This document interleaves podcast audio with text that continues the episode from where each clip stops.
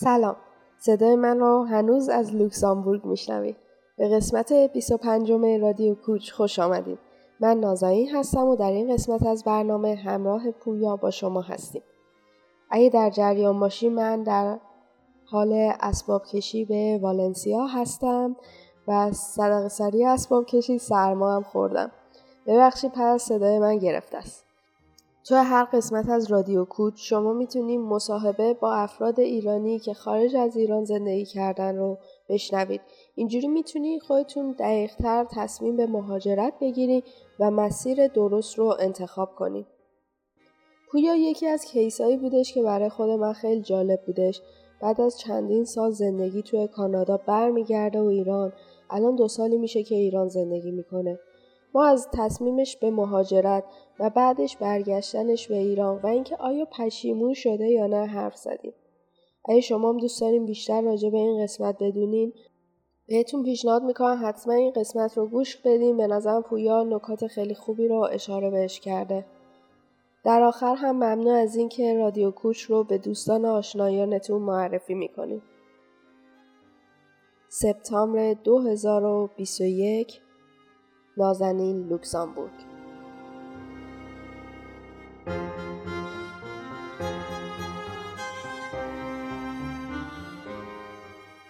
سلام پویا. ممنون از اینکه دعوت من رو برای این قسمت رادیو کوچ پذیرفتی سلام نازنین. خیلی ممنون از اینکه من دعوت کردی. خوشحالم که اینجا پیشت هستم.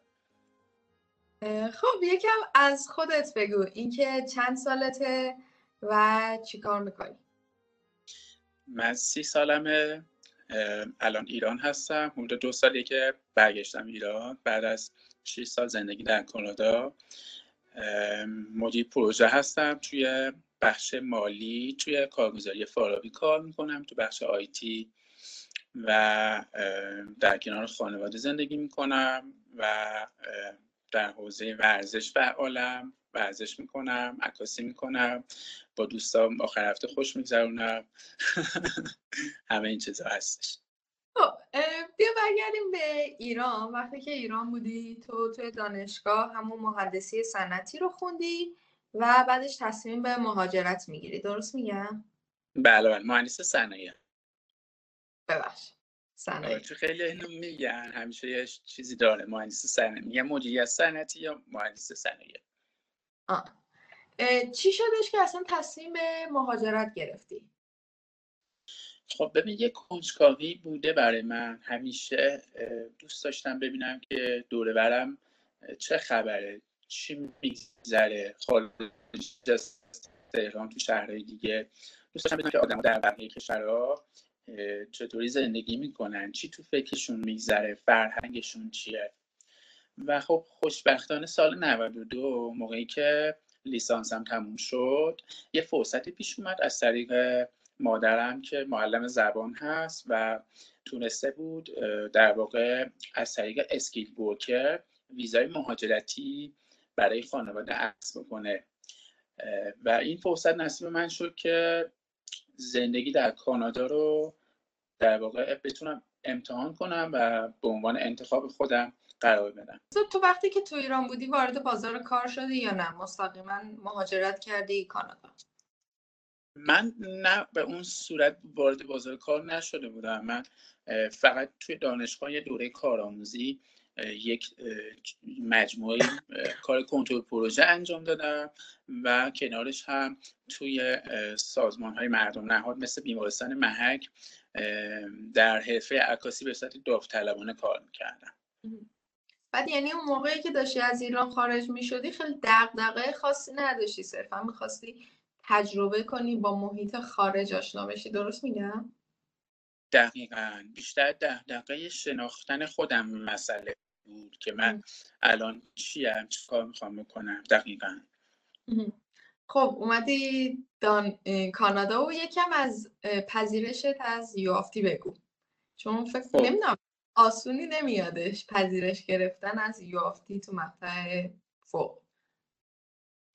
خب ببین من وقتی که اومدم کانادا چند ماه اولی که اومده بودم در حال بررسی گزینه های ادامه تحصیل بودم که بین رشته عکاسی و مهندسی صنایع در واقع تردید داشتم و همزمانم هر روز می‌رفتم کتابخونه که بتونم برای امتحان آیلز آماده بشم. به خاطر اینکه من برای هر رشته که می‌خواستم در واقع apply بکنم نمره زبان خیلی مهم بود و من حداقل باید هفت می‌گرفتم و U of T هم خب نمره هفت می‌خواست. جالبه که من چهار بار امتحان آیلز دادم و همینجا هم با آدمایی که مشغول خوندن زبان هستن و می‌خوان مدرک آیلز بگیرن یه همزاد پنداری می‌کنم. خیلی سخته آیلز ولی چاره ای نیست. یک سیستمیه که بعد هممون ازش عبور کنیم. و خب بعدش در واقع همونجا که بودم به عنوان دانشجو دامستیک دانشگاه تورنتو تونستم پذیرش بگیرم. مراحل پذیرشم تقریبا سخت بود به خاطر اینکه از شما چند تا مدرک می‌خوان. یکیش در واقع نمره های دوره لیسانستون هست که باید بالای مثلا معدل 16 باشه که اصطلاحا مثلا یک grade بندی A minus دارن B plus یه همچین چیزی هست. مدرک آیلز هست. statement of purpose هست که شما باید بنویسید برای چی می‌خوایم توی رشته مهندس صنایع مثلا ادامه تحصیل بدین که فکر کنم خیلی هم سخته. شما وقتی که می‌خوای statement of purpose بنویسی که اصطلاحا میشه بیانیه علت علاقه شما به ادامه تحصیل در یک رشته به خصوص. خیلی سخته به خاطر اینکه تو ذهنمون ما همیشه فکر می‌کنیم یک رشته رو دوست داریم چون دوست داریم. ولی وقتی می‌خوای بنویسی می‌بینی که هیچ حرفی برای گفتن نداری. و اینا در واقع با این SOP اصطلاحا می‌خوان در واقع شدت علاقه شما رو بسنجن. ببینن چقدر پشنت هستید. به خاطر اینکه در طول تحصیل ممکنه درسا بسیار سخت باشه و شما هر لحظه ممکنه در واقع گیواب کنی و به خاطر همین اینا نگاه می‌کنن که شما چقدر مشتاق هستی. این هم یه بخشی از اون فرایند ارسال مدارک هست. مقاله داشتی؟ دوره لیسانست؟ برای لیسانس همین هاست دیگه. من program Master of Engineering بودش. یعنی فرقی که با Master of Applied Science داره اینه که شما وقتی برای Master of Applied Science اقدام می‌کنی باید یه استاد پیدا کنی که به شما fund بده. و خود این هم یه پروسه زمانبریه. دقیقا مثل پیدا کردن کاره. یعنی شما مثلا تو LinkedIn رزومه میفرستی. ولی حالا این تو context دانشگاهی بین استاد و شاگرد هست. شاگرد می‌خواد استاد رو مجاب کنه که منو شاگرد خودت بکن. من program Master of Engineering رو انتخاب کردم به خاطر اینکه حالت practical داره و تعداد course ایی که شما می‌خونین بیشتر ده تا course هستش ولی Master of Applied Science چهار تا course ه. من در واقع MEng رو انتخاب کردم که مخف... Master of Engineering مخفف MEng هستش. و fund م نداشتی. اینجا رو تاکید کنم. fund نداشتی و کلا fund کمتره دیگه. آره کمتر من tuition fee ش هم در واقع خب اون موقع دلار سه هزار تومن بود دلار کانادا. من کل tuition fee من دوازده هزار دلار می‌شد. که اگه بخوای با دلار سه هزار تومنی حساب کنی می‌شد سی و شیش میلیون تومن. ولی الان اصلا قابل مقایسه نیست با. یعنی خود نرخ دلار هم خیلی گزینه مهمیه. آره. خب تو رفتی وارد دانشگاه شدی قبول شدی. یکم از محیط دانشگاه بگو. چیا سورپرایزت می‌کرد؟ خب محیط دانشگاه اولین چیزی که منو سورپرایز می‌کرد در واقع سختی درسا بود و محیط زبان. یعنی از همون جلسه اول که وارد کلاس میشی می‌بینی یه استاد کانادایی به صورت قلیز داره یک سری مباحثی رو میگه که تا به حال به گوشت نخورده و خیلی شوکه کننده است. این برای من یکم سخت بود. خدا رو شکر از, از یه بابتی برای من خوب بود. به خاطر اینکه من به خاطر مسئله شنواییم جزو دانشجوهایی حساب می شدم که می‌تونستم از امکانات در واقع افرادی که دیسابیلیتی دارن یا به فارسی معلولیت شنوایی دارن می‌تونن از نوت تیکر استفاده کنن.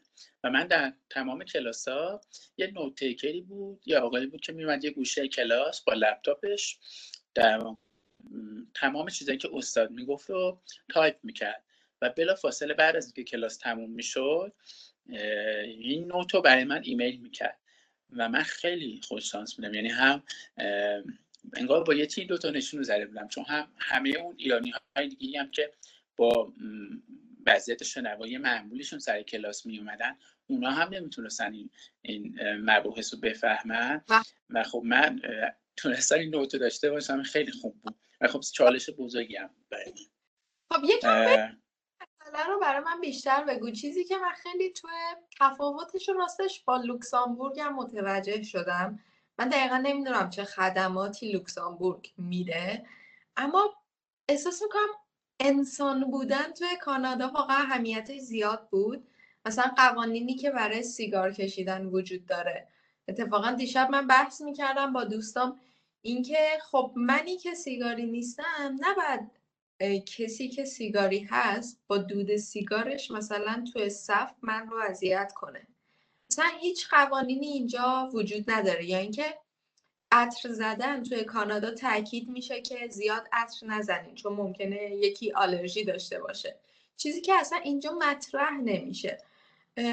یکم از این مزایایی که تو داشتی و این حس اهمیتی که بهت داده می‌شد بگو. خب این برای من واقعا سورپرایز کننده بود به خاطر اینکه کانادا به افراد معلول در واقع امکاناتی رو میده که شما به هیچ عنوان نگران این نباشید که به درس و مشق و کلاس نمی‌رسید. در واقع موتوشون این هستش که همه باید از اون مطالبی که سر, سر کلاس گفته میشه به صورت مساوی در واقع نف ببرن. خب این خیلی برای من ارزشمنده. به خاطر اینکه من وقتی ایران بودم همیشه ردیف اول کلاس میشستم و حتی تو دوره دبیرستان وقتی می‌خواستم جزوه بنویسم خب خیلی وقتا به خاطر اینکه لبخونی می‌کردم مشکل برام خیلی مشکل بود و جزوه بچه ها رو می‌گرفتم که برم خونه مثلا بازنویسی بکنم. ولی تو کانادا من نه تنها عقب افتادم بلکه جلو هم افتادم. برای همین این چتر حمایتی که نگاه فرهنگی اونجا به آدم ها داره به نظر من خیلی ارزشمنده. یعنی شما آدم هایی که از هر نظری از نظر جسمی کسی که مثلا روی ویلچر میشینه یا مثلا از نظر قومیتی سیاه سفید تو کانادا به نظر من خیلی تاکید میشه که این نگاه در واقع تبعیض گونه وجود نداشته باشه و این خیلی قشنگه. کاش که ما بتونیم اینو همه جا داشته باشیم. آره. بعد وقت بیشترم تو امتحانات می‌گرفتی یا نه؟ چیکار کردم وقت بیشتر تو امتحانات می‌گرفتی؟ توی امتحانات نه به اون صورت. امتحانات مثل بقیه مشکلی نداشتم امتحانات به خاطر اینکه امتحانات کتبی بود و خب سوال هم سوالای ریاضی بود. و خب خیلی هم جالبه. اینم شاید دومین چالش یه دانشجوی ایرانیه که میره خارج از کشور تجربه می‌کنه. به خاطر اینکه تمام عمرش سوالایی که جلوش میذاشتن سوالای فارسی بوده و حالا به انگلیسی هم باید فکر قو... گرامرش رو بکنه هم باید تخصص اون دست رو بفهمه. هم که اصلا وقتی می‌خوای حفظ کنی یا یه مبحثی رو مثلا بنویسی اصلا مغز تا حالا عادت نکرده به اون شرایط. و خود امتحان دادنم به نظر من خیلی تجربه سختیه جالبه که من اولین امتحانی که همون ترم اول دادم امتحان میترم بود و فکر می‌کنم از صد ده شدم 15 شدم. اون کورس کلا چیز کردم جواب بافش کردم که ادامه ندم. و به نظر من لازمه. این بخشی از تجربه است. خیلی خوب. خب درس تموم شد و از وارد شدن به بازار کارت بگو. خب از بازار کار بخوام بهت بگم من در واقع سال آخری که در واقع دو تا course آخری که داشتم پاس می‌کردم و آماده ورود به بازار کار می شدم دیدم که trend روز توی رشته data science و در واقع هوش مصنوعی هست و شروع کردم در یودمی و کوسرا دوره های مربوط به نرم افزار SQL و پایتون رو خوندم. به خاطر اینکه خود دانشگاه مشخصا این درس ها رو به ما یاد نداده بود. چیزی که دانشگاه به من یاد داد نوع فکر کردم بود. نوع فکر کردم به مسائل بود. دانشگاه یه مایندستی به من یاد داد و این به نظر من خیلی ارزشمنده. به خاطر اینکه با این مایندست تو میری زندگی می‌کنی میری با چالش های روز در کار روبرو میشی و حالا یاد می‌گیری چجوری با روحیه پرابلم سالوینگ اون مهارت حل مسئله رو در خودت تقویت کنی و ازش استفاده کنی. من خب در همین دوره های یودمی و کوسرا این کوسرا پاس کردم به رزومم اضافه کردم توی workshop های دانشگاه شرکت کردم که چجوری رزومه بنویسم LinkedIn م رو update کردم و بعدش یه job fair بود که دانشگاه برگزار کرد که همون نمایشگاه کاری میشه که شرکت های مختلف میان و از کسانی که تازه فارغ تحصیل شدن رزومه می‌گیرن. و من در یکی از این شرکت ها به اسم WebSan که در واقع کارشون پیاده سازی و پشتیبانی سیستم های یکپارچه محصولات مایکروسافت بود. به عنوان business intelligence analyst یا کارشناس هوش تجاری. کار پیدا کردم. حقوقم 48 هزار دلار بود در سال که تقریبا tax رو ازش کم می‌کردیم. می‌شد سه هزار دلار در ماه و در دوره دانشجویی. خب من توی اتاق master توی خونه ویلایی زندگی می‌کردم و با این پول تونستم یکم زندگیمو بهتر کنم و توی بیسمنت توی خونه زیرزمینی یه زندگی بزرگتری رو تجربه کنم. درسته. بعدش هم چقدر اونجا کار کردی؟ چون من لینکدین تو که میخوندم دیدم هی کار عوض کردی هی کار عوض کردی. خب ببین طبیعت هر آدمی فهم می‌کنه واقعا. یکی میچسبه به یه کاری و تا آخر عمرش همون ادامه میده. من واقعا الان که نگاه می‌کنم می‌بینم از این شاخه به اون شاخه پریدن دید منو باز کرد. یعنی تجربه های من بیشتر شد.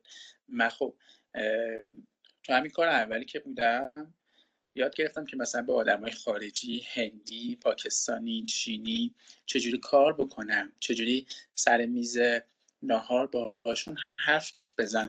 اصلا چی دارم که بهشون بگم؟ یا مثلا وقتی که با مشتری از طریق ایمیل در ارتباط برقرار می‌کردم فرهنگ سازمانی رو یاد می‌گرفتم. خب اینا چیزاییه که تو محیط کار یاد می‌گیری.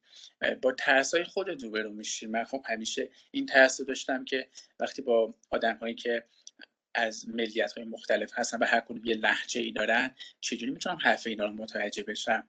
تو جلسات کاری وقتی 5 6 نفر صحبت می‌کنن وقتی جلسه ویدیو اسکایپی هست اینا منو در واقع دعوت به چالش می‌کرد و همزمان ازش یاد می‌گرفتم. یه چیزی که وجود داره اینه که مثلا توی زندگی به عنوان کارمند توی کانادا من اینو یاد گرفتم که ببینم اصلا زندگی 9 to 5 یعنی چی؟ روتین یعنی چی؟ ویکند هایی که باید غذا درست کنی یعنی چی؟ اینکه باید به لاندری برسی برای خودت در واقع یه برنامه ریزی بکنی خونه رو تمیز کنی. ببین خیلی جالبه. من فکر می‌کنم یه transition ه که تو وقتی دانشجو هستی یه student life رو تجربه می‌کنی ولی وقتی درس تموم میشه وارد دنیای adulthood میشی دوره بزرگسالی میشی. و خب هر کسی که مهاجرت می‌کنه باید بدونه که در واقع از چه context ی داره میره به context جدید. مثلا شاغل adult یا یه پدر مادری که می‌خوان وارد زندگی جدیدی بشن یه دانشجو یه فرد بازنشسته است یه زوجی که تازه ازدواج کردن. خیلی این کانتکس مهمه. و برای من این ببخشید مثلا اون مدتی که کار می‌کردی با خانواده بودی یا جدا جا گرفته بودی زندگی می‌کردی؟ من کاملا تنها بودم اونجا خانوادم هم موقعی که دفعه اول من کانادا برگشتن ایران که من اونجا خودم بودم. آره خودم بودم فقط. و یه سال دیگه این کاراتو که هی عوض می‌کردی باعث نمیشدش که شرکت بعدی تو رو سختتر استخدام کنه؟ چون بدونه که شاید تو قرار موندگار نباشی. یا این رو حس نکردی؟ خب ببین نسبی یه شرکت هایی بودن که این فاکتور رو در نظر می‌گرفتن و خیلی براشون سوال بود. تو بهشون چی جواب می‌دادی که قانعشون کنی که تو می‌خوای تو شرکتشون بمونی؟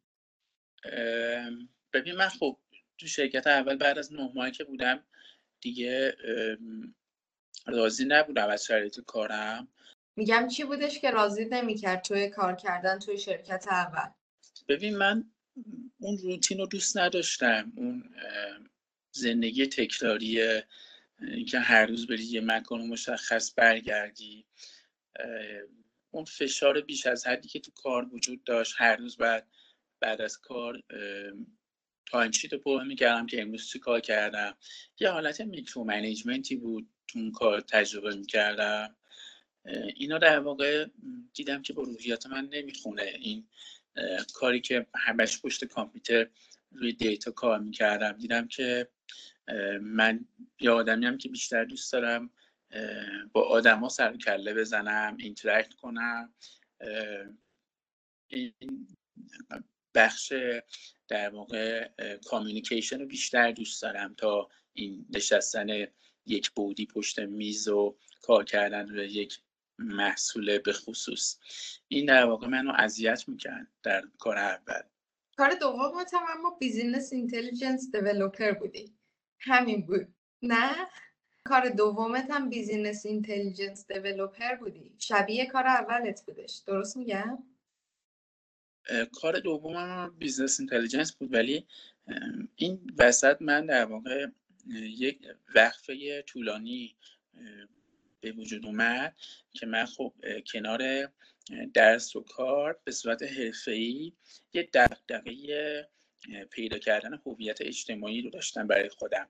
و تو دانشگاه توی های ایرانی مجامع فرهنگی شرکت می‌کردم به عنوان عکاس که در واقع اون چیزی که دوست دارم اون connection ی که می‌خوام رو بسازم.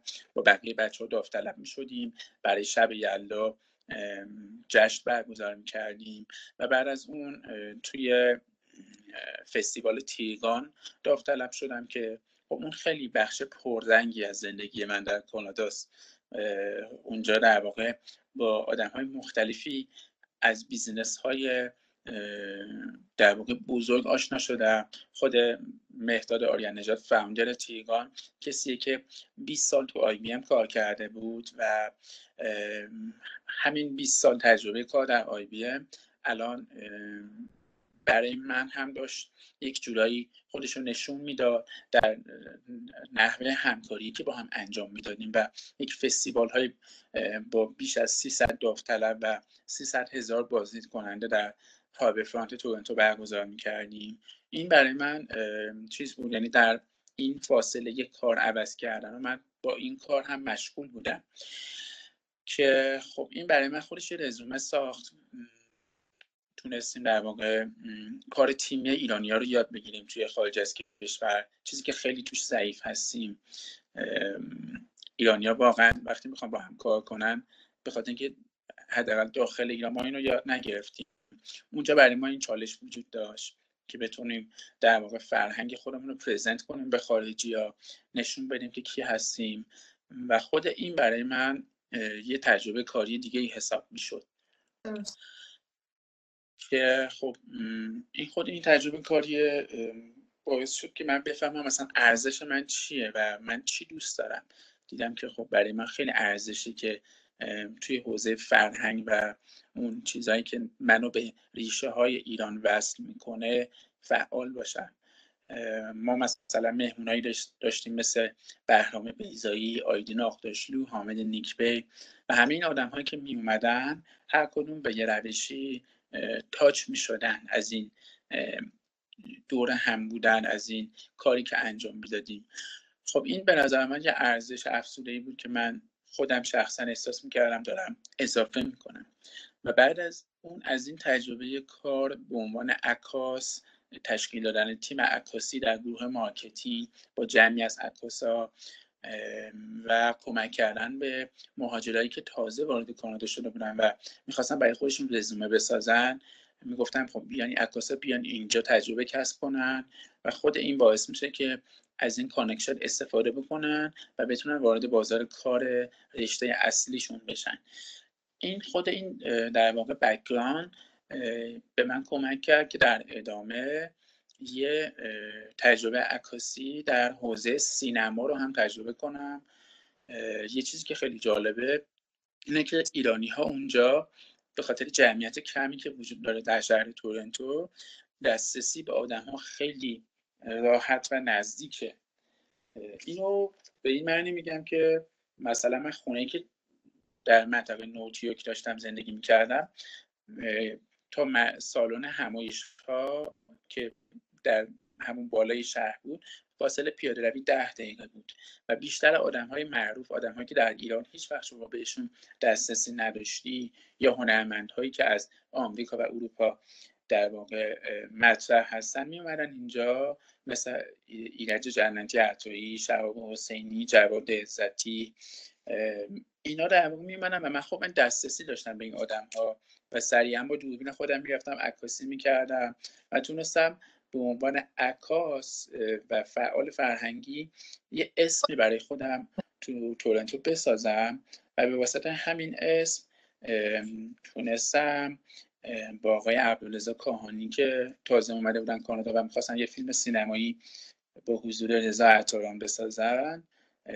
از این فرصت استفاده کردم و بدون هیچ سابقه ای در حوزه سینما عکاسی سینما رو تجربه کردم. الان که داری اینا رو میگی تازه یادم اومدش که شبای فکر کنم سردی رو داشتین برای فیلم برداری و عکاسی درست میگم؟ شبای سردی رو داره واقعا. خیلی خیلی شبای واقعا واقعا اصلا هر وقت بهش فکر می‌کنم مثلا میگم یه, یه بودی دیگه از زندگی در کانادا رو آدم می‌فهمه. بخاطر اینکه اونجا خب 7 ماه سال سرده و ما هم همش تو خیابون بودیم تو لوکیشن های بیرونی بودیم و هیچ آدم عادی همچین چیزی رو تجربه نمی‌کنه. خارج از عرف قرارداد ساعت مثلا هفت شب بری سر صحنه هوملسا رو ببینی آدمان که میان پلاستیکا رو جمع می‌کنن رو ببینی. می‌دونی یه بودی دیگه از زندگی رو به آدم یاد میده هنر و سینما و اینجور پروژه ها تو تو اون محیطی که داری زندگی می‌کنه حالا یه بود دیگه رو می‌بینی و همین شبهای سردی که میگی خب من همیشه ترس داشتم شب و ساعت دوازده شب برم تو خیابون. باورت نمیشه الان تو تهران وقتی دوازده شب میرم پیاده روی می‌کنم خیلی لذت می‌برم. هیچ کس نیست و تونستم انگار به این ترسم غلبه کنم. این خودش یه چیزه. جالبی بود برای خب بعدش چی شد؟ دوباره برگشتی به همین business intelligence developer این کار خب.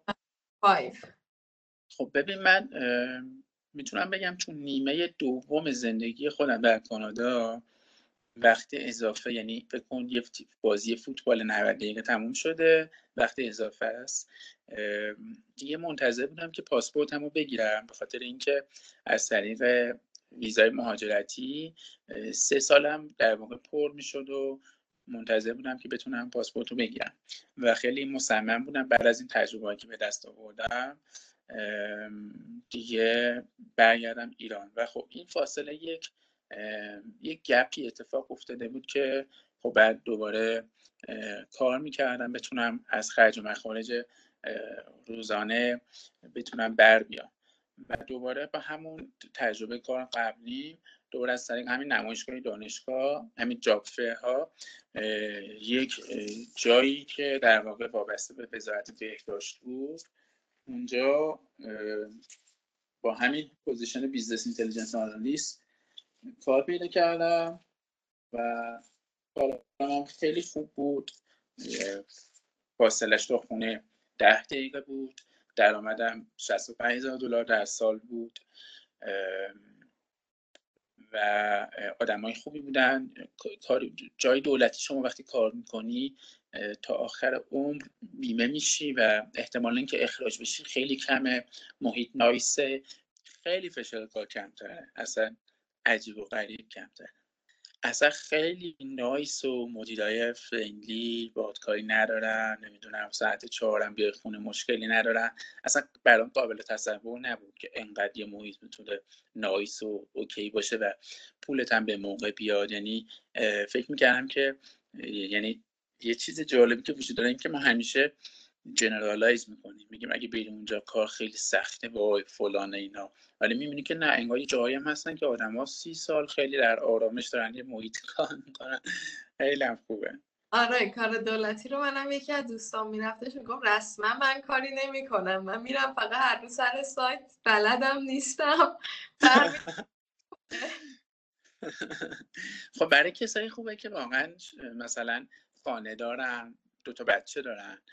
صرفا می‌خوان یه پولی بیاد تو حسابشون و کار برشون وسیله است. خیلی دنبال رشد تو کار خودشون نیستن. به نظرم بستگی داره که تو چی می‌خوای از کارت؟ یعنی ممکنه که کارو می‌خواد که فقط به صورت اتوپایلوت یه پولی بیاد تو حسابش و با اون پول مثلا به business شخصی خودش فکر کنه. یا تو حوزه شخصی مثلا داره کتاب می‌نویسه یا به خونش رسیدگی می‌کنه. خیلی اهداف انگیزه ها متفاوته که تو از کار چی می‌خوای.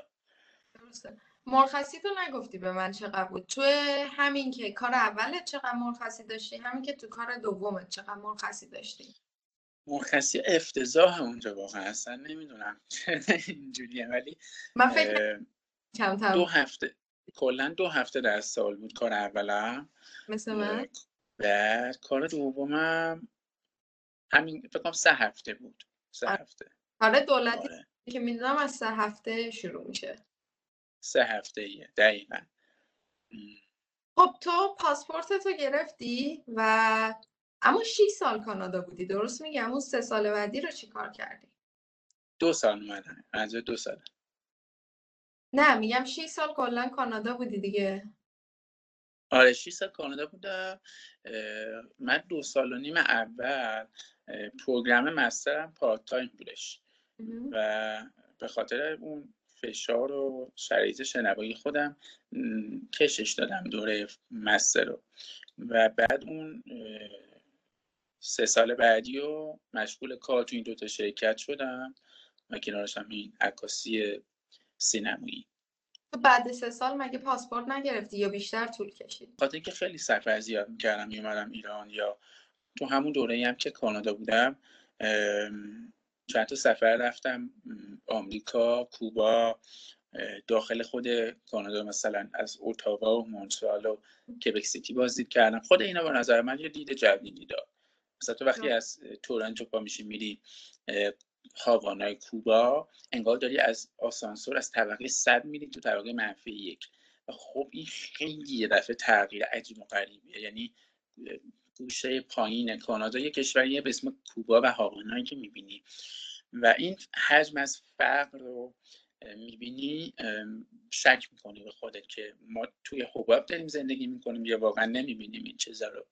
و جالبه مثلا کوبا آدمای فوقالعاده گرم و صمیمی خونگرد و تمام زندگیشون موزیک و اصلا این دغدغه‌های کاری رو ندارن. کاملا برعکس. یا مثلا وقتی امریکا که میری این نیویورک می‌بینی چقدر سرعت زیاده. همه یا استارباکسشون رو صبح میرن یا قهوه سفارش میدن و بلافاصله سوار سابوی میشن. مستقیم میرن سر کار. و اصلا یه زندگی تند سریع و پر استرس کاملا آمریکایی. خیلی جالبه. یا مثلا وقتی میری اتاوا من اتاوا رو شبیه قم می‌دونم تو ایران. قم طلبه ها میرن اونجا مثلا چیزای مذهبی می‌خونن. اتاوا هم آدمایی که می‌خوان برن تو سیاست اونجا مثلا میرن تو حوزه politics فعالیت می‌کنن. مونترال هم به نظر من خیلی هنریه مثل شیراز خودمونه. یعنی تورنتو تهران مونترال شیرازیه که آدما مدل زندگی فرانسوی شراب و عشق و خوشگذرونی و اینجور چیزا براشون خیلی مهمه. مثلا تو وقتی مونترال روز دوشنبه ساعت یک بعد از ظهر تابستون باشه می‌بینی که مردم از کارشون اومدن بیرون با همکاراشون رفتن توی پاسیو دارن نهار می‌خورن یک ساعت در آرامش بعد میان کارشون رو مثلا یه دو ساعتی انجام میدن. ولی همچین چیزی در تورنتو محاله. شما میری تو ساوی یه رو ساندویچ تو سفارش میدی بعد میگردی کارت انجام میدی. اصلا دو تا ماینست متفاوت توی کشور. آره آره. مونتریال خیلی متفاوته با بقیه. جاها. خب تو پاسپورتت رو گرفتی چقدر زمان بردش که بخوای تصمیم بگیری برگردی؟ اصلا چی شد که تصمیم بگیری برگردی به ایران؟ خب ببین نازنین من از همون اولی که در واقع مهاجرت کردم هدف من تجربه کردن بود. هدف من این بود که تجربه کنم. حالا با همین تجربه هایی که به دست میارم فیدبک می‌گیرم از محیط از کار کردن از زندگی دانشجویی از این محیطی که آدم ها توش دارن زندگی می‌کنن محلم خونم همسایه ها سر کار موقع نهار وقتی با همکار چینی هندی پرویی میشینم صحبت می‌کنم مثلا میگن چه خبر آخر هفته تو چیکار کردی؟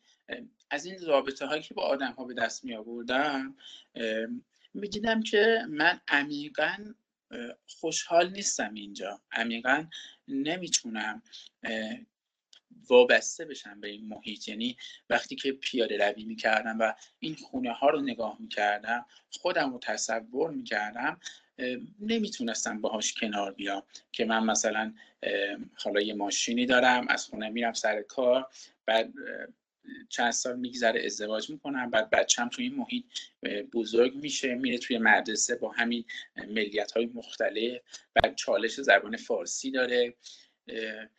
همه اینا می‌دونی یعنی کنار شرایط خانوادگی خودم تو ایران و امکاناتی که در ایران در اختیارم بود اینا رو همه رو کنار هم قرار دادم. دیدم که مثلا من یه آدمی هستم که تک فرزندم خواهر برادر ندارم. هیچ فامیلی تو کانادا ندارم و کسی هم که از بچگی با جمعیت و آدم بزرگ شدن بچگی من تو کوچه با فوتبال بازی کردن میگذشت و حالا یه دفعه وارد این محیطی شدم که به کل تنها مثلا اینطوریه که زمستون ها حتی هوای سرد. شما مثلا وسط حرف تو دوستاتو داشتی درست میگم تو آدم زیاد میشناختی.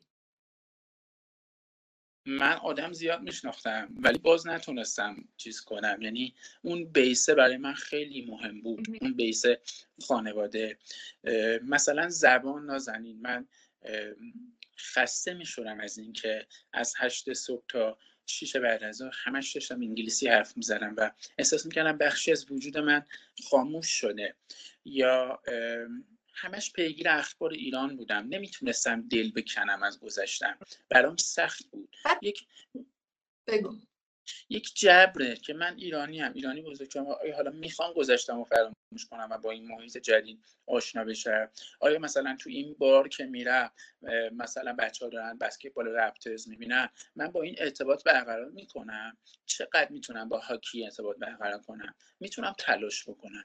ولی دیدم جور نمیشه. من پنج صبح بیدار میشم دارم بازی اصطلاح پرسپولیس رو می‌بینم. ولی چند بار می‌تونم مثلا این کار بکنم یا سر کار یواشکی موبایلم رو بذارم مثلا ساعت ده صبح. خب من الان دقیقا تو ایران که اصلا کارم تموم میشه ساعت 6 میام خونه سر راه نون می‌گیرم با علی آقا و حسن آقا سلام می‌کنم بعد به دوستم سامی زنگ می‌زنم میگم بیا شام جوجه کباب بزنیم با هم دیگه بشین بازی پرسپولیس و مثلا الهلال رو ببینیم. این برای من لذت این خوشی میاره برای من. من یه سوال قبلش بپرسم. وقتی که می‌خواستی برگردی ایران مسائل اجتماعی سیاسی این همه اقتصادی نگرانت نمی‌کرد که شاید این تصمیم درستی نباشه؟ ببین کاملا درسته. کاملا. یعنی تو وقتی به شرایط اجتماعی نگاه می‌کنی همه این نگرانی ها از قبل بوده الان هم بیشتر شده. ولی من میگم تو باید واقعیت رو ببینی. واقعیت اینه که تو کی هستی؟ تو یه مرد یا یه زنی تو ایران؟ اگه یه زنی آیا فشارهای اجتماعی روت وجود داره؟ آیا خانواده محدودت کرده؟ اجازه نمیده مثلا تو شب و بیرون بری نمی‌ذاره اون سبکی زندگی خودتو داشته باشی؟ آیا از یه طبقه فرهنگی میای که دائما ازت سوال می‌کنن چی کار کردی فردا؟ با, با کی می‌خوای ازدواج کنی؟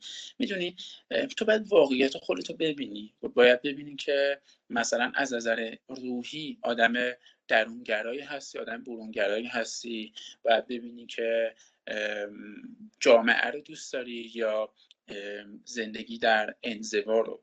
و ببینید تخصص چیه. مثلا یه نفر که فوتبالیسته به نظر من از نظر حرفه‌ای حماقت کرده اگه بره آمریکا اگه بره کانادا. به خاطر اینکه پیشرفت در فوتبال در اروپا خلاصه میشه.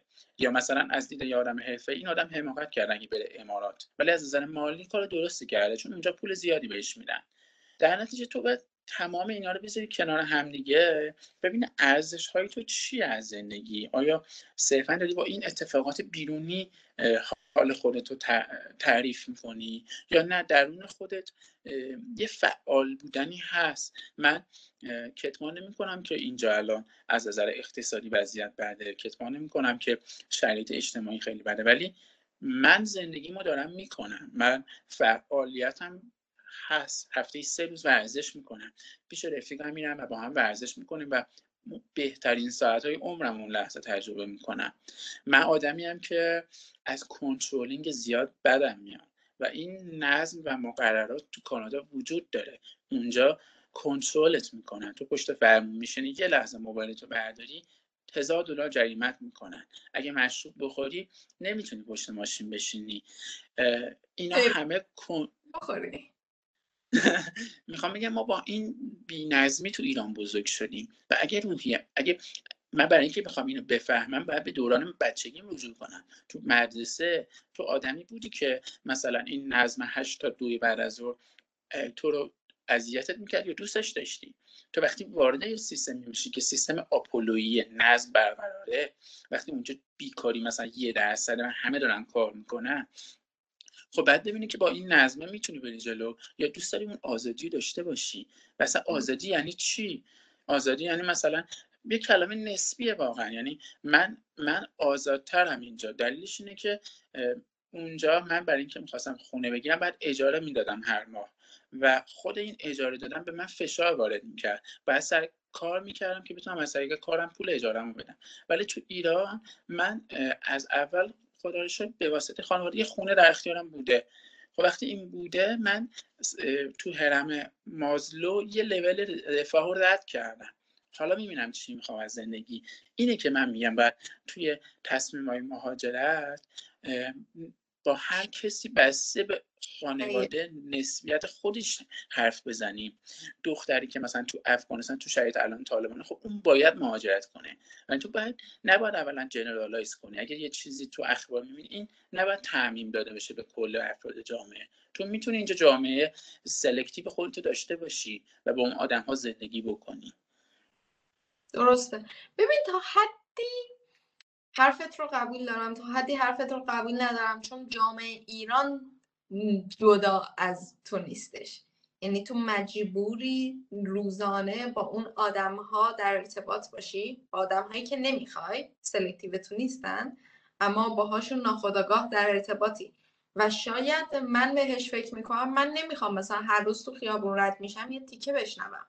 و این شاید ساده ترین چیزی باشه که من رو می‌تونه اذیت کنه و برام اعصاب خوردی به وجود بیاره تا هزار تا مسئله دیگه. برای همین در این حال که حرفت رو می‌فهمم که اون کامیونیتی خودتو بسازی و اون آرامشت رو داشته باشی نمی‌دونم چقدر تو ایران برای همه صدق بکنه. ببین خب تو به عنوان یک زن داری صحبت می‌کنی به عنوان یک مرد من اون حرف رو نمیشنوم تو خیابون. ولی در کنارش ممکنه اون برخوردهای بعد با من تو اداره بشه. به خاطر مسئله شنوایی من بگم ببخشید خانم میشه یه بار دیگه تکرار کنید؟ و خودش این منو توی موقعیت ضعف قرار بده. ولی همین این برای من یه مهارت اجتماعی میشه که من مثلا استیشن خدا رو ببرم بالا از اون چیزایی که تو کانادا یاد گرفتم حالا تو ایران استفاده کنم. و اگه اون جامعه اطرافی که نمی‌خوام باش در تماس باشم خب اون جامعه اطراف مگه تو کانادا کی اونا؟ مگه تو اروپا اینا کیان؟ اونا هم بالاخره همین شهروندایی که تو مترو توی صفحه مثلا. هم پسندیده تر هستش دیگه تا آدم ها در ایران. می‌فهمی چی میگن؟ آره آره. یعنی می‌فهمم مثلا مثل مسئله واکسن کرونا الان. می‌بینی که مثلا صف رو رعایت نمی‌کنن آدم ها می‌بینی که هر داره یه جوری پارک می‌کنه. تو باید ببینی این با این فکتا می‌تونه کنار بیاد یا نه؟ یعنی تهش اینه که همونقدر که یه فکتی در مورد تورنتو وجود داره اینه که یه فکته که اونجا قرار نیست منهای سی درجه بشه 20 درجه. تو باید بپذیری که در ماه نوامبر اونجا برف میاد. تا اردیبهشت هم این داستانو داریم حالا هر چقدر گور بزنی هوا که عوض نمیشه. آره هم همینه. اینجا هم آلودگی هوا هست ترافیک هست آره. بیشوریه هست. ولی تو می‌تونی اینو دور بزنی. می‌تونی مثلا اون ترافیک رو با دورکاری حلش کنی. می‌تونی مثلا اون در واقع بیشوری که وجود داره رو به جاش پادکست گوش بدی و اصلا گوش ندی به اون چیزا. آره. می‌تونی هر کی یه راه حلی پیدا می‌کنه. خب وقتی که می‌خواستی بری ایران یکم از عکس العمل اطرافیا بگو. چون من خودم هم از کانادا وقتی داشتم میومدم ایران خیلی ها به هم می‌گفتن که نه بری پشیمون میشی یا هر چیزی. من میگم که من شاید دو سال دیگه چهار سال دیگه برگشتم کانادا. از تصمیمی که الان انجام دادم خیلی راضیم. به جای اینکه همش بخوام فکر کنم که اروپا بهشت بود. کانادا میشستم و فکر می‌کردم کانادا به اروپا بهشت بود و من نیومدم در یک بهشت. حداقل خیال آدم راحت میشه. داشتم قبل ضبط اینم به تو هم می‌گفتم. می‌گفتم تو هم خیال خودت رو راحت می‌کنی. یا چهار سال دیگه برمیگردی کانادا دیگه خیالت راحت از ایران که گذاشتیش یه جورایی کنار. دیدی نه آقا به دردتون نمی‌خواد یا اینکه دیگه نشستی توی کانادا بگی که وای ایران بهشته چرا من نرفتم. یکم از عکس العمل اطرافیانت بگو. چقدر می‌گفتن که نرو پشیمون میشی.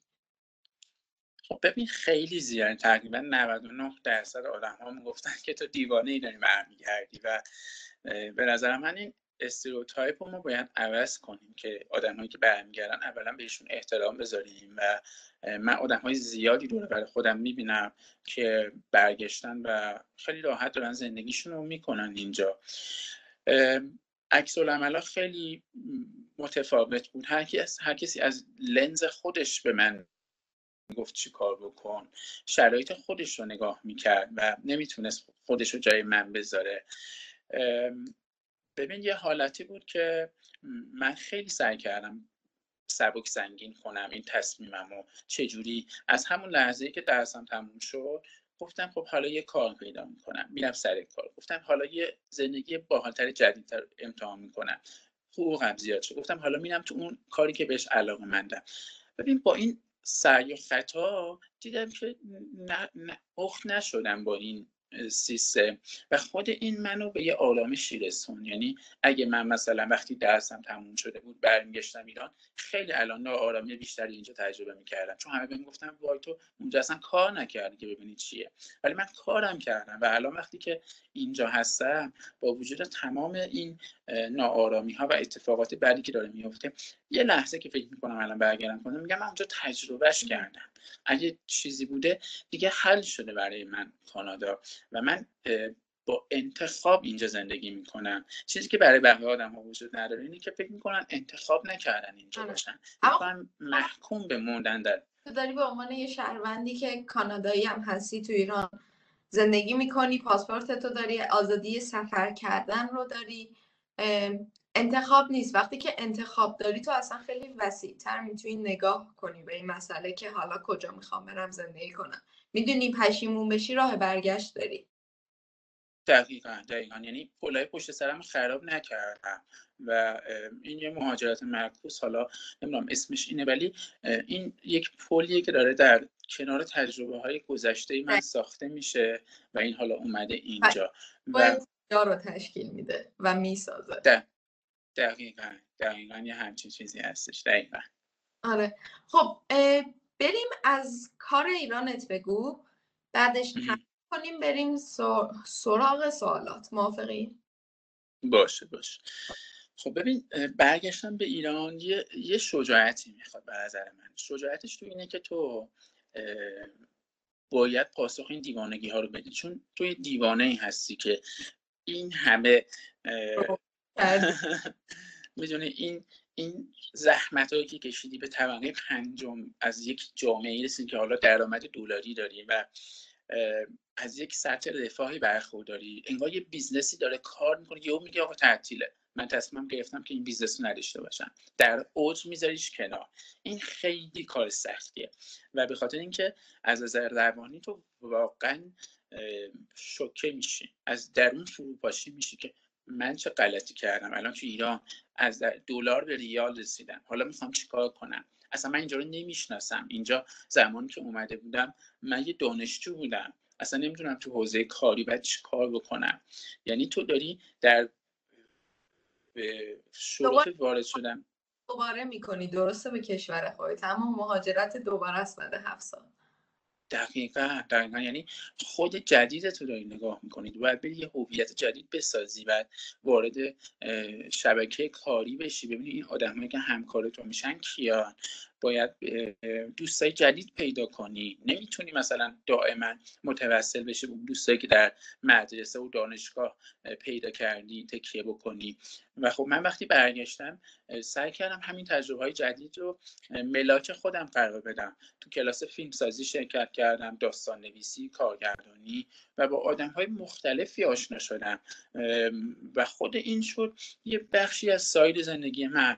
و کنار اون وارد بازار سرمایه شدم بازار مالی و منعطف بودم نسبت به تجربه اولین کاری که من به دست آوردم تو ایران توی کارگزاری مفید بود که اولین کارگزاری ایرانه و یک محصولی داره که آدما باهاش معامله مالی می‌کنن. مثل بایننس که الان بیت کوین در واقع خرید و فروش میشه. من اینجا به عنوان دیتا آنالیست وارد شدم و کارگزاری مفید یه چیز خیلی جالب میگم نازنین. جایی که فقط آقایون کار می‌کنن و خانمها حق کار کردن ندارن. این مدل دبیرستان مثلا علوی یک تم مذهبی داره. و خیلی ممکنه برای تو شوکه کننده باشه که یهو مثلا از اون آزادی که در کانادا تجربه می‌کنیم وارد یه همچین محیط بسته ای بشیم ولی چیزی که من می‌خوام بگم اینه که نسبت به تجربه ها آدم نباید گاد بگیره. همون کارگزاری مفیدی که من هفتش ما اونجا کار کردم برای من سه چهار تا دوست همکار رفیق پیدا کرد که ما با اینها در ادامه کارهای بعدیمون رو به هم وصل کردیم. یعنی من الان توی کارگزاری فارابی کار دوم دارم کار می‌کنم سه تا از اون آدم های قبلی هستن و اینجا یه محیط مختلط جوونا دارن کار می‌کنن. نسبت به تجربه باید باز باشی باید منعطف باشی سیال باشی. اگه بخوای با اون مایندست این تجربه رو کسب کنیم دیگه درست میگم؟ دقیقا دقیقا دقیقا. این مایندست رو وقتی داشته باشی باعث میشه که دیگه به این فکر نکنی من گذشتم کی بوده چی بودم. همون جایی که هستی شروع کن کار کن ببین اینجا چی بهت میده. و خب توی همون کاری که من تو کارگزاری مفید که بودم کنارش بعد از ظهرها با یه گروه جوون سینمایی که تدوین کار تدوین فیلم می‌کردن اون حیفه عکاسی حالا یکم پروبالش دادم. می‌رفتم با اینا و تدوین سینمایی یاد می‌گرفتم. بعدش خدمت شما هست کنم که همینجوری اومدم جلوتر. مثلا با آدم های آشنا شدم که از افغانستان تو ایران دارن زندگی می‌کنن و بسیار آدمای موفقی هم هستن و فهمیدم که آها من یه روزی تو کانادا مهاجر بودم.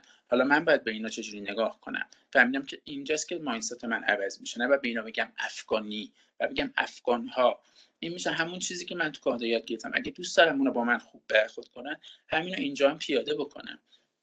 و کنارش خب اینا همه تجربه جدید بود و تو کار دومم من قوانین نانوشته کاری در ایران رو یاد گرفتم. فهمیدم که اگر تو کانادا به یه روشی نامه می‌زنن و یه درخواستی رو انجام میدن. اینجا شما با قومیت های مختلفی روبرو هستی با اصفهانی شیرازی در واقع آذری اینا هر کدوم از یک نژاد و ریشه ای میاد و اتفاقا تو ایران ما کشور مولتیکالچرالی هستیم که این همه آدم از جای مختلف هستن و تو باید هنر کار کردن. با این آدم ها رو بلد باشی و بتونید اون تجربه که تو کانادا به دست آوردی و یه جورایی اینجا بیایی مدرن بکنی شرایطو و در این حال واقف باشی که اینجا ایرانه اینجا کانادا نیست آره. اینجا کشور طبقه متوسطه و سرعت ها فرق می‌کنه اینترنت اینجا ضعیفتره نمی‌دونم شرایط اینطوریه اینا باعث میشه که تو یه نگاه جدید داشته باشه و برای منم خب این دو سال این نگاه بود این تجربه بود و الان تونستم با همین چیزایی که برای خودم ساختم یه زندگی به نسبت خوبی تو ایران بسازم. درست. خب موافق باشی بریم یه بریک بگیریم برگردیم. آره یه بریک بگیریم. من این باتری گوشی تموم شده می‌زنم به شارژ به ده دقیقه دیگه زنگ می‌زنم. خوبه؟ خب ما یه استراحتی داشتیم و برگشتیم. بریم سراغ سوالات. سوال اول یکی دیگه از دوستانم هستش که نوشته که من نوشته بودم مگه داریم یکی از کانادا به ایران برگرده که زده؟ بله. سوال بعدی سکوت می‌کنم که سکوت منطقی تره. سکوت نشانه رضایت است. آره. دوستی جواب داده که لزوما قرار نیست مهاجرت برای همه لذت بخش یا خوب باشه. ما همه فقط داریم از دور می‌بینیم که طرف برگشته خود چرا آخه؟ در صورتی که لزوما برگشتن قرار نیست کار غلط و موندن کار درست باشه. این خیلی حرف قشنگی بود. قشنگ آره. به نظر من خیلی نسبیه نازنین. یعنی همونطور که رفتن برای یکی می‌تونه خوب باشه برگشتن هم می‌تونه برای یکی خوب باشه. کاملا برمیگرده به شخصیت آدم. خب نظر بعدی اینه که فقط بگو چرا. گفتی چرا؟ دوست دارم بدونم پشیمون نشدن این سوال خوبیه. پشیمون نشدی؟ پشیمون نه واقعا راستشو بخوای. یعنی شاید یه وقتها مثلا یه شبایی بشه یه تهمونده ای از پشیمونی بیاد ولی خیلی حسش قوی نیست. یعنی وقتی که انتخاب کردم برگشتم آره زیاد پشیمونی نیست. یعنی میپذیرم. می‌دونی این پس رفتی که از نظر مالی ممکنه بکنی یا پذیرفتم و هزینه شو دادم جاش یه چیز دیگه گرفتم. این یه چیزی داره دیگه. آره. ببین من خودم می‌خواستم از کانادا بیام اروپا می‌گفتم من میپذیرم که آدم ها با هم نجات پرستانه رفتار کنن. و من با این مثلا اومدم که حالا من اصلا همچین رفتاری ندیدم. اما آماده بودم که بخوام رفتار نجات پرستانه ببینم. می‌دونی؟ آماده بودی که قرار حقوقت کمتر باشه. باری کلا. من خیلی به این اعتقاد دارم. یعنی میگم همیشه آماده باش که امروز یه اتفاق بدی برای بیفته دور از اون. ولی این به تو یه آرامش ذهنی میده که من آماده هر اتفاقی هستم. آره. ام، ام، زده که و اینکه بخوان یک سال از مقصد یک سال از مبدع رو مقایسه کنن چیا خیلی بولد هست به نظرشون؟ چیزایی که از مبدع و مقصد بولد هست یعنی تهران و تورنتو؟ آره. فکر می‌کنم فکر می‌کنم یک سال از کانادا رو با یک سال از ایران ایرانی که الان هستی رو مقایسه کن. خب ببین یک سال از کانادا با یک سال از ایران. چه واسه مثلا میگم الان جمعه شب من دارم با شما صحبت می‌کنم. فردا بعد آمادشم که برم سر کار. و کانادا هم همینه. یک شنبه شب تو خونه ای آماده میشی که دوشنبه بری سر کار. ولی اینجا وقتی کارم تموم بشه اون حس وابستگی هست. میای یه, یه چیزی هست. دوست خانواده. اونجا دوشنبه که میشه میره تا جمعه. دیگه تو رفتی کار کنی تا جمعه که خیلی کم پیش میاد. تو این وسط دوستاتو ببینی یا به یه کاری برسی. دیگه افتادی تو لوپ کار. و تفاوت های دیگه که وجود داره اینه که خب کانادا خیلی کار بلده اصلا بلده خیلی بلده جلوی چشمته. همه جا از کار می‌پرسن. همش می‌پرسن چقدر در الان جایی کار می‌کنی؟ کار تو از دست ندی که کار بعدی بتونی یه جای خوب کار کنی؟ خیلی بلده خیلی خیلی زیاد. و به خاطر اینکه از ایرانم میری و فشار دلار زیاده اصلا همه چی روی کار میچرخه توی کانادا. ولی باز ایران یه کم این تعادل رو داره. یکم داره ولی خب اینجا چیزی که بلده ناراضی آدم هاست و اینکه شاید پرت بودن زمان خیلی وقتا زمان خیلی آروم میگذره. این وقتا اون efficiency لازم وجود نداره. اونجا دائم productive همه دارن خروجی هزار درصدی میدن از خودشون. اینجا شاید کمتره و تو در نهایت به این نقطه می‌رسی که خودت بتونی اون سیستم رو بسازی برای خودت. حالا توی نظم شخصی توی برنامه ریزی هدف گذاری هفتگی ماهیانه این شاید نمی‌دونم اینطوری جواب داده باشم جواب درستی باشه. پاسپورت کانادایی گرفتن ایشون اینم که بله. ملاک های تصمیم گیری برای برگشت به ایران اگر شخصی نیست. اگر باز هم به عقب برگردن تصمیم به برگشت به ایران می‌گیرن خب سوال خیلی خوبیه سوال خیلی خوبیه. شاید شاید یکم تاخیر می‌کردم در برگشتم. به خاطر اینکه فکر می‌کنم تکاپ و عجله بازگشتم بود که سریع برگردم و حال روحی روانی من حال خوبی نبود ماهای آخر. ولی الان که فکر می‌کنم این که می‌تونستم مزایای پاسپورت داشتن اونجا و درآمد دلاری رو داشتن و در واقع به خروجی سفر کردن به اروپا و جاهای مختلف رو داشته باشم.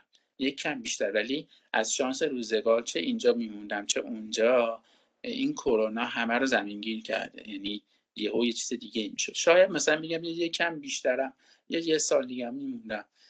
ولی در کل اینجوری نیستش که مثلا اگه برگردم کلا بر نمیگم. حتما این مسئله برگشت ولی شاید یکم بیتر بود. چی شد که برگشتن؟ جالب مهاجرت معکوس بازار کار مهندسی صنایع تو کانادا چطوره؟ کدوم شاخش براش کار بیشتره؟ خب مهندسی صنایع شاخه های مختلف داره. مدیریت پروژه داره مدیریت موجودی داره تئوری احتمالات آمار. من فکر می‌کنم مهندسی صنایع تو همه این شاخه ها می‌تونه بره. مثلا یکی از بچه ها الان توی شرکت construction کار کنترل پروژه می‌کنه. یه نفر دیگه وارد HR شده و کار منابع انسانی انجام میده به واسطه زبان خیلی خوبی که داره. یه سری هم هستن که ترجیح دادن وارد حوزه IT بشن به عنوان data scientist یا در واقع product manager بستگی داره کدومی که از این شاخه رو انتخاب می‌کنی ولی بازار آره. فکر کنم حوزه آیتی و دیتا هست. همشون ترند داره من موافقم. الان زندگی تو تو ایران راضی هستید شده که پشیمون بشی؟ چرا برگشتی؟ اینا فکر کنم یه جوره جواب دادم ولی. راضی هم جای شما خالی. الان چاییمو خوردم. خیلی عالی. ممنون میشم. از ایشون بپرسید دیدگاهشون در تصمیم اول و در زمان کنون تغییر کرده یا نه که اینم جواب دارید درست میگم؟ آره تقریبا جواب دادم. فقط اینو بگم از الان به بعد من نمی‌دونم چه اتفاقی میفته ممکنه من هرچی برم جلوتر بعدا ازدواج کنم بعد شرایط زندگیم عوض بشه و اصلا ممکنه که تصمیم بگیرم که برم سمت شرق آسیا برم عکاسی کنم برم چین نمی‌دونم. ولی الان فکر می‌کنم در موقعیت کنونی به خاطر کرونا هیچ تصمیمی نمیشه گرفت و فعلا دارم تجربه زندگی در ایران رو از سر میگذرم در ادامه سالشون پرسن که منظورم پشیمونی نیست. واقعیت آدم واقعیت آدم تصمیماشو با یک سری موارد می‌گیره که می‌تونه به مرور عوض بشه. دیده اقتصادی نبوده احساسی خانوادگی بوده. الان شاید یکم دیدشون به دنیای ایران اقتصادی تر شده باشه. به این مسئله مالی اقتصادی تو رو اذیت نمی‌کنه؟ چرا مسائل اقتصادی هم اذیت می‌کنه و یکی از مسائلی که الان دارم باهاش کشتی می‌گیرم تو ایران. فکر می‌کنم که علاوه بر کار کارمندی می‌تونم در واقع از مسیر در واقع خرید و فروش بیت کوین نمی‌دونم بازار سرمایه از این راهها بتونم درآمدم رو بیشتر بکنم یا اینکه بتونم از اینجا یه درآمد دلاری داشته باشم از اونها به صورت ریموت کار بکنم. همه اینا دارم در نظر میگم ولی خب یک کشتی گرفتن سختی هست. من اینکه من چقدر موفق میشم نمی‌دونم. و اینکه چیزی که من الان در میارم درآمدی که دارم و saving ی که دارم برای من مجرد کافیه. برای من که اگه یه partner م داشته باشم کافیه. ولی اگه یه روزی تصمیم بگیرم بچه داشتم ممکنه هزینه ها سه برابر بشه چهار برابر بشه. من انتخاب نکردم هنوز وارد اون دنیا بشم. در حال حاضر اینطوریه. ولی خب همینه. یعنی دید اقتصادی دید اجتماعی همه اینا می‌تونه در طول زمان تغییر بکنه. دلیلشون چی بوده؟ آیا طاقت دوری از خانواده یا عزیزان رو نداشتن؟ آیا درآمد بهتر در ایران بوده؟ آیا مفید بودن در خارج در خارج رو در همون چند سال تحصیلی دیدن؟ خاکم وطنم جاویدان ایران. بدون شوخی بیصبرانه منتظر جوابشون هست والا خب دوری از خانواده خیلی چیزه. من همیشه میگم پدر و مادر خدا حفظشون بکنه بر همه آدم های دنیا واقعا منبع آرامش هم برای من. یعنی اصلا از نظر روحی یه آرامش عجیبی رو احساس می‌کنم. و یه چیزی که منو اونجا خیلی وحشت زده می‌کنه نمی‌دونم هر کسی یه جوریه ولی اون تنهایی خیلی منو فلج می‌کنه. یعنی وقتی فکر می‌کنم چقدر با وجود اون شبکه اجتماعی که ساختم ولی این انقدر برای من بول شده که خب الان این احساس آرامش رو دارم از این موقعیت که دارم. و کنارش هم ببین من خودم آدم خوشبختی می‌دونم آدم ثروتمندی می‌دونم. ثروتمند به این منظور که قدرت یادگیری دارم. می‌تونم با همین زبان انگلیسی اینجا به یه یوتیوب وصل و راجع به اقتصاد بخونم می‌تونم مهارت های جدید یاد بگیرم می‌تونم یه قهوه بگیرم یه زندگی کانادایی اینجا هم شبیه سازی بکنم. میشه همه اینا رو با هم کنار هم قرار داد. خصوصا الان که دنیا خیلی داره اینترنت بیس میشه خیلی داره ویچوال میشه. پس این یه محبتی که 7 سال پیش نبود. انقدر حتی همین 7 سال پیش که ما صحبتشون می‌کنیم انقدر دسترسی نبود انقدر ارتباطات نبود. این به نظر من خیلی مهمه که آدم نگاه بکنه. درسته. یکی زده قیافه ما تیندر کوچیا قیافه اون. تیندر کوچیا چیه؟ من برات داستانش رو بعدا میگم. یه چیز در همین کوچ رادیو کوچ شروع شدهش. آیا در ایران به دلار حقوق می‌گیرن؟ و اگر جواب مثبت هست آیا در ایران با وجود شرط نابسامان از همه نظر آرامش و امنیت خاطر و امید به آینده بهتر برای ایران دارن؟ سوال خیلی سواله. از یه حالت شخصی می‌پرسه بعد می‌بره به سمت ایران. این سوال اینجوری من می‌فهمم چیزی که وجود داره. من خب درآمد دلاری ندارم اینجا. نه ولی به فکرش هستم و آینده ایرانم من فکر می‌کنم آدم باید سرنوشت زندگیشو کلا به جامعه وصل نکنه به خودش متکی باشه که بتونه چه از ایران چه از کانادا آره. که هست. ایران متکی باشه. ایران هم که واقعا وضعیت چیزه. نگران کننده است. من کارشناس اقتصادی نیستم ولی می‌بینم که بازار یکم نگران کننده است. و خب کسایی که خونه ندارن خریدی نمی‌تونن خونه بخرن خیلی داره بهشون فشار وارد میشه و اینو می‌فهمم قشنگ. سوال بعدی واقعا سوال چرا برگشته؟ من خودم چند سال در بدر رفتنم شرط مالی و تخصص ندارم. با اینم که جواب دادی. شغلشون اونجا و اینجا.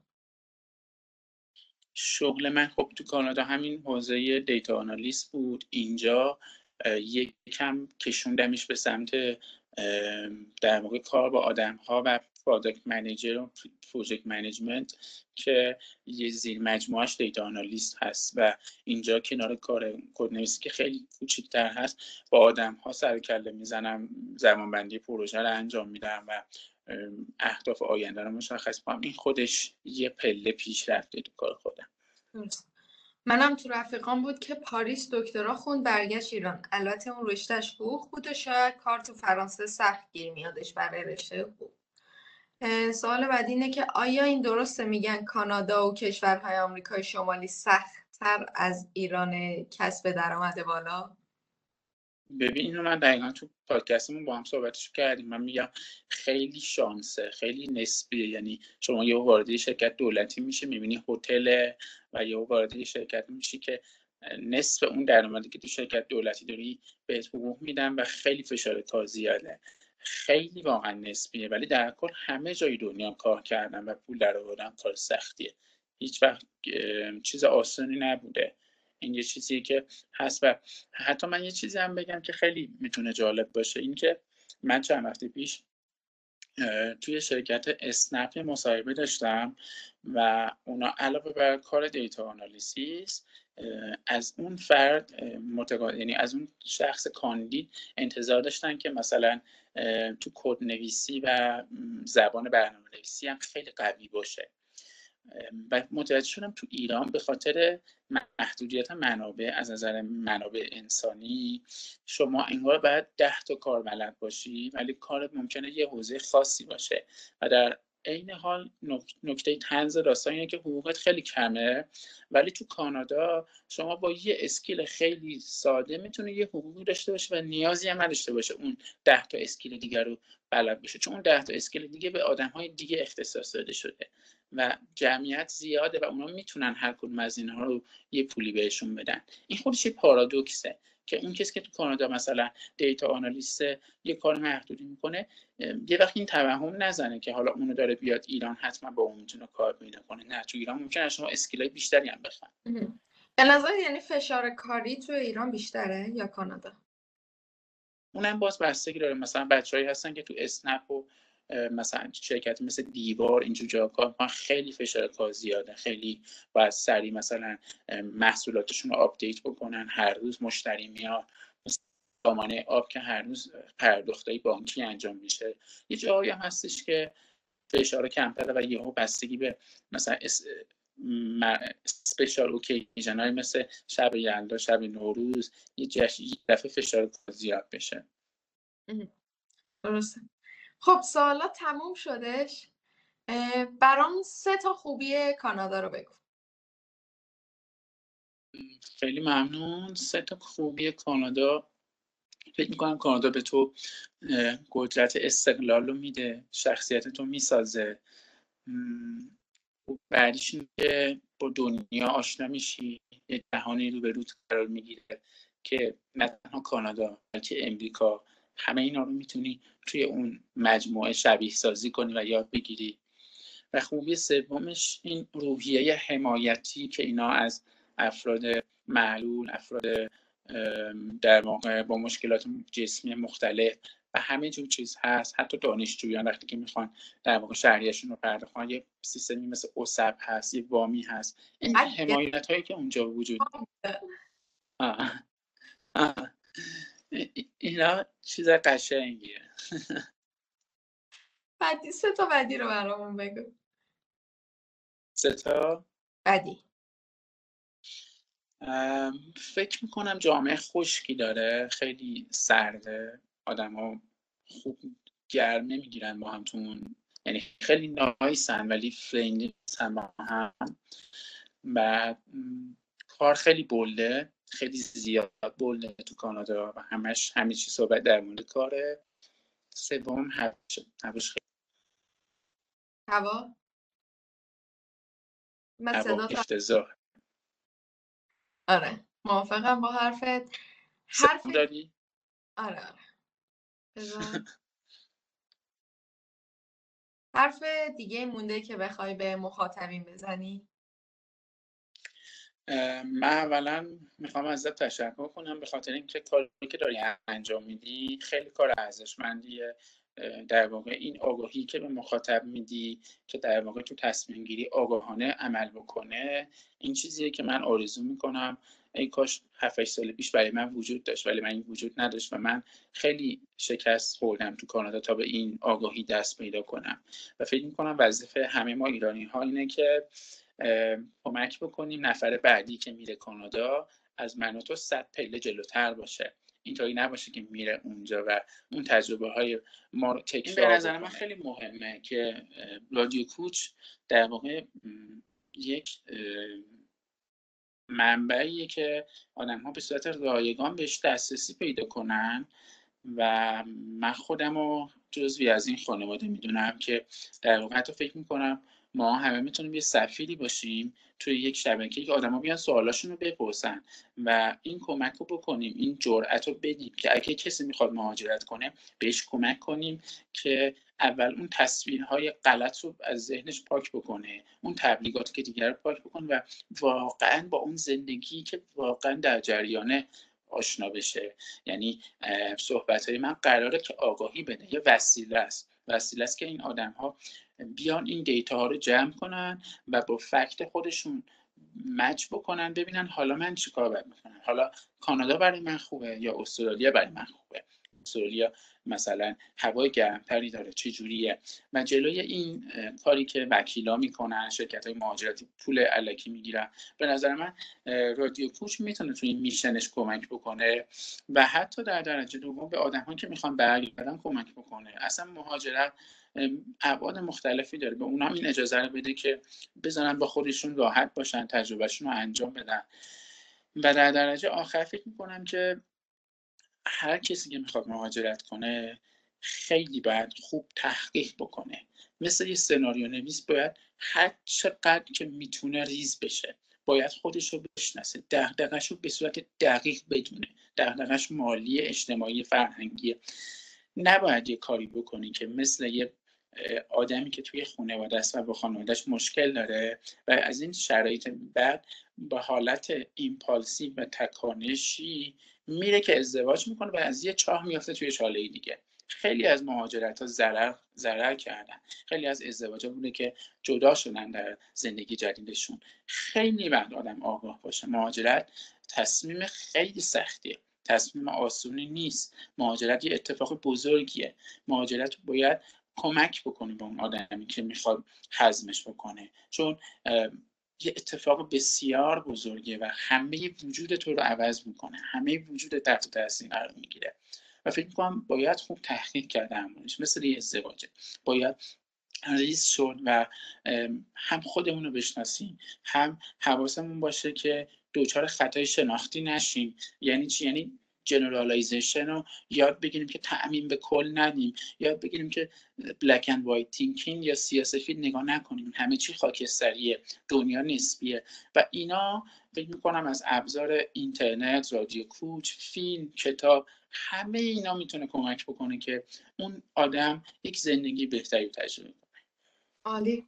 کاملا با حرفات موافقم و تمام تلاشم اینه که این تصویر مثبت اندیشی سمی رو وردارم و ارائه ندم نسبت به کانادا اومدم نسبت به هر فعالیت روزانه ای در زندگی که بعضی موقع می‌بینم تو پیجای دیگه مثلا تبلیغات می‌کنن هیچ جا با هوای ونکوور و آمریکای شمالی رو نداره یا مثلا زمین اینجا رو نداره. من چیه؟ چه خبره؟